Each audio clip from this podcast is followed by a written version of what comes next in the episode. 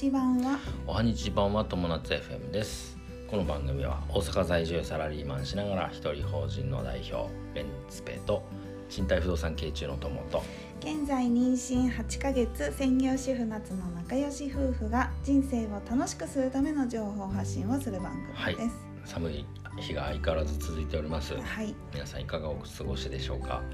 もうこのポッドキャストが、えー、391回目はい、の更新となりまして、つい間もなく最近300回と思ったらももう4分100回いきますね。うね。うん早いね。というのではいどこまでいけるんでしょうか。すはい。頑張ってやります。はい。はい、今日の、えーテーマうん。は妊娠出産ですね。はい。妊娠30週の検診で分かった心配事はい。というテーマでお話しします、はい。えー僕らはねまあ、不妊治療をうん。かなり長い間やって、はい。1年半2年ぐらいやって、うん。えーやっと第一子を今授かってっていうところですね。そうです。はい。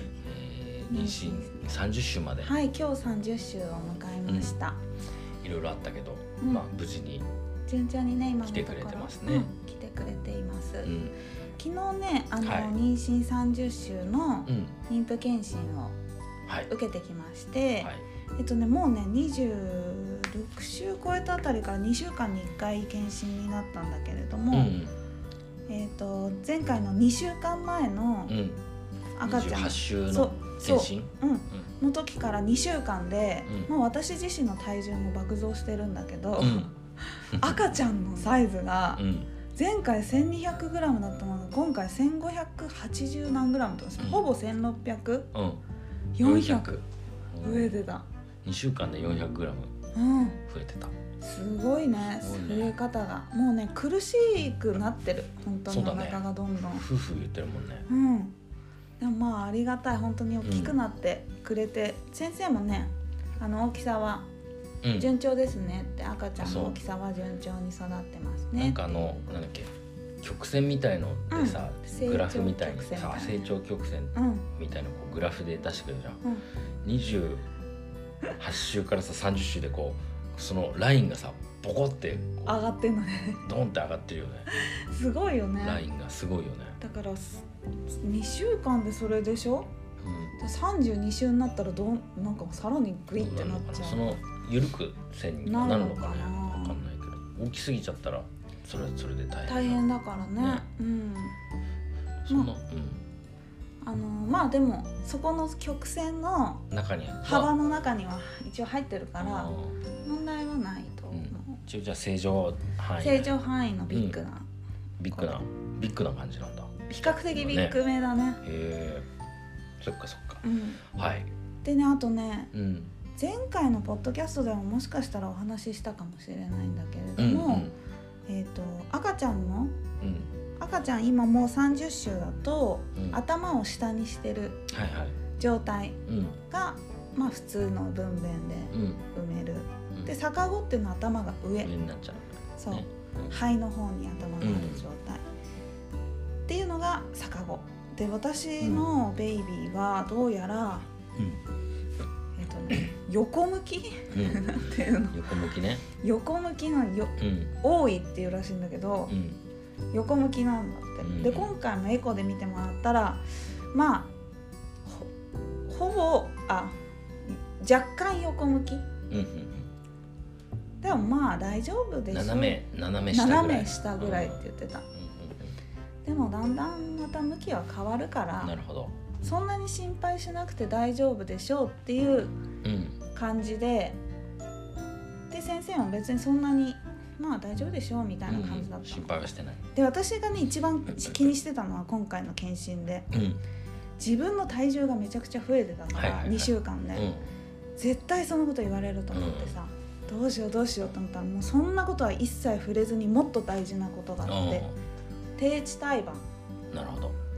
それがもう低低地胎盤っていうのは何？今回の話題だったんだけど、ん。低地胎盤っていうのはえっ、とね胎盤の位置だね。うん。胎盤の位置っていうのはもう妊娠してから勝手にできる胎盤の場所がうん。どこになるかっていうので、子宮の赤ちゃんを産む時って子宮から子宮口から出てくるわけでしょ、その近くに胎盤ができちゃうと低地胎盤なるほどでそこの入り口の近くに出口っていうのかな？赤ちゃんの出口の近くに胎盤ができちゃうと何がいけないかっていうと,、えー、と普通分娩で下から出産しようとする時に出血が大量になる可能性があるので、帝王切開になることがある。まあその病院によって判断が違うんだけれども、えー、と普通分娩にするっていう判断をした時も、まあ、すごい出血に備えて、自己血って言って事前に自分の血を取っておくこ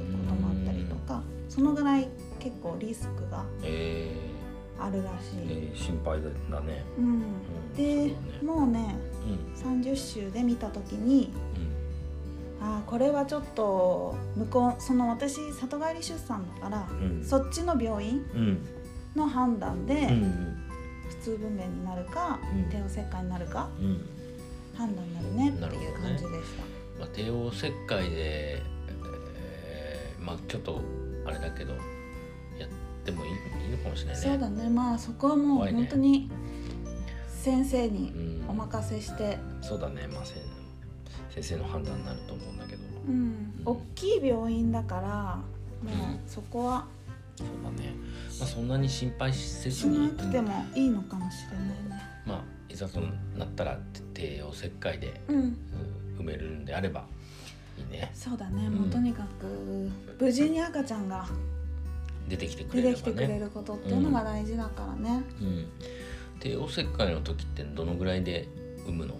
わかんない。でも多分40週までは待たないと思うんだよね、あそうなんだ。っていうのは多分40週まで待つまでの間に陣痛が来ちゃったら、そっかどうなっちゃうんだろうと思うから、多分少し早めに、もう帝王切開の予定を入れてしまって産んじゃうんじゃないかなと思う、ね、だそれを考えると今大きい子の方が早めに生まれることを考えたら大きい方がいいのかなっていう気もする。そうだね、まあ、ちょっとまだわかんないけどね。これからどんどんさ、今1600ぐらいで、でどんどん子宮もこれからさらに 1000g ぐらい増えた時に、うん、子宮が広がって低地胎盤の場所が改善される場合もあるからなるほどね。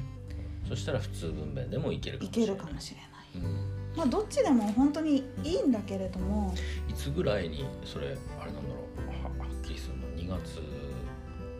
まあだから30向こう行ってからなんだね。5, 5週とか34週。分かんない全然。もっと早いと思う。もっと早い33週とか、うん。ぐらいにわかると思う。んだ、あなるほど。わかりました、はい、その時はもうあれだね、えー、里帰りしてる状態の時。うん向こうの病院でね決めてくれると思うんだ、その時になったらこのポッドキャストどうしようね。そうなの。里帰りしてる間は私は東京ともくんは大阪で、うん、あのー、離れているので。で、ね、一応このポッドキャストは2人でやるっていうのを2人の番組だから、そうだね、うん、どうしようかね。ね。ただちょこちょこさ東京にも行くね。来るから、その時に。うまくできたらやるかやるかどうかっていうことを考えています、考えています。はい、はい、まあそのあたりも随時ね、はい、話していきましょう。はい、はい、ということでよろしいですか？は。い。はい。ということで今日のテーマは、えー、妊娠30週の検診で分かった心配事というテーマでお話ししました。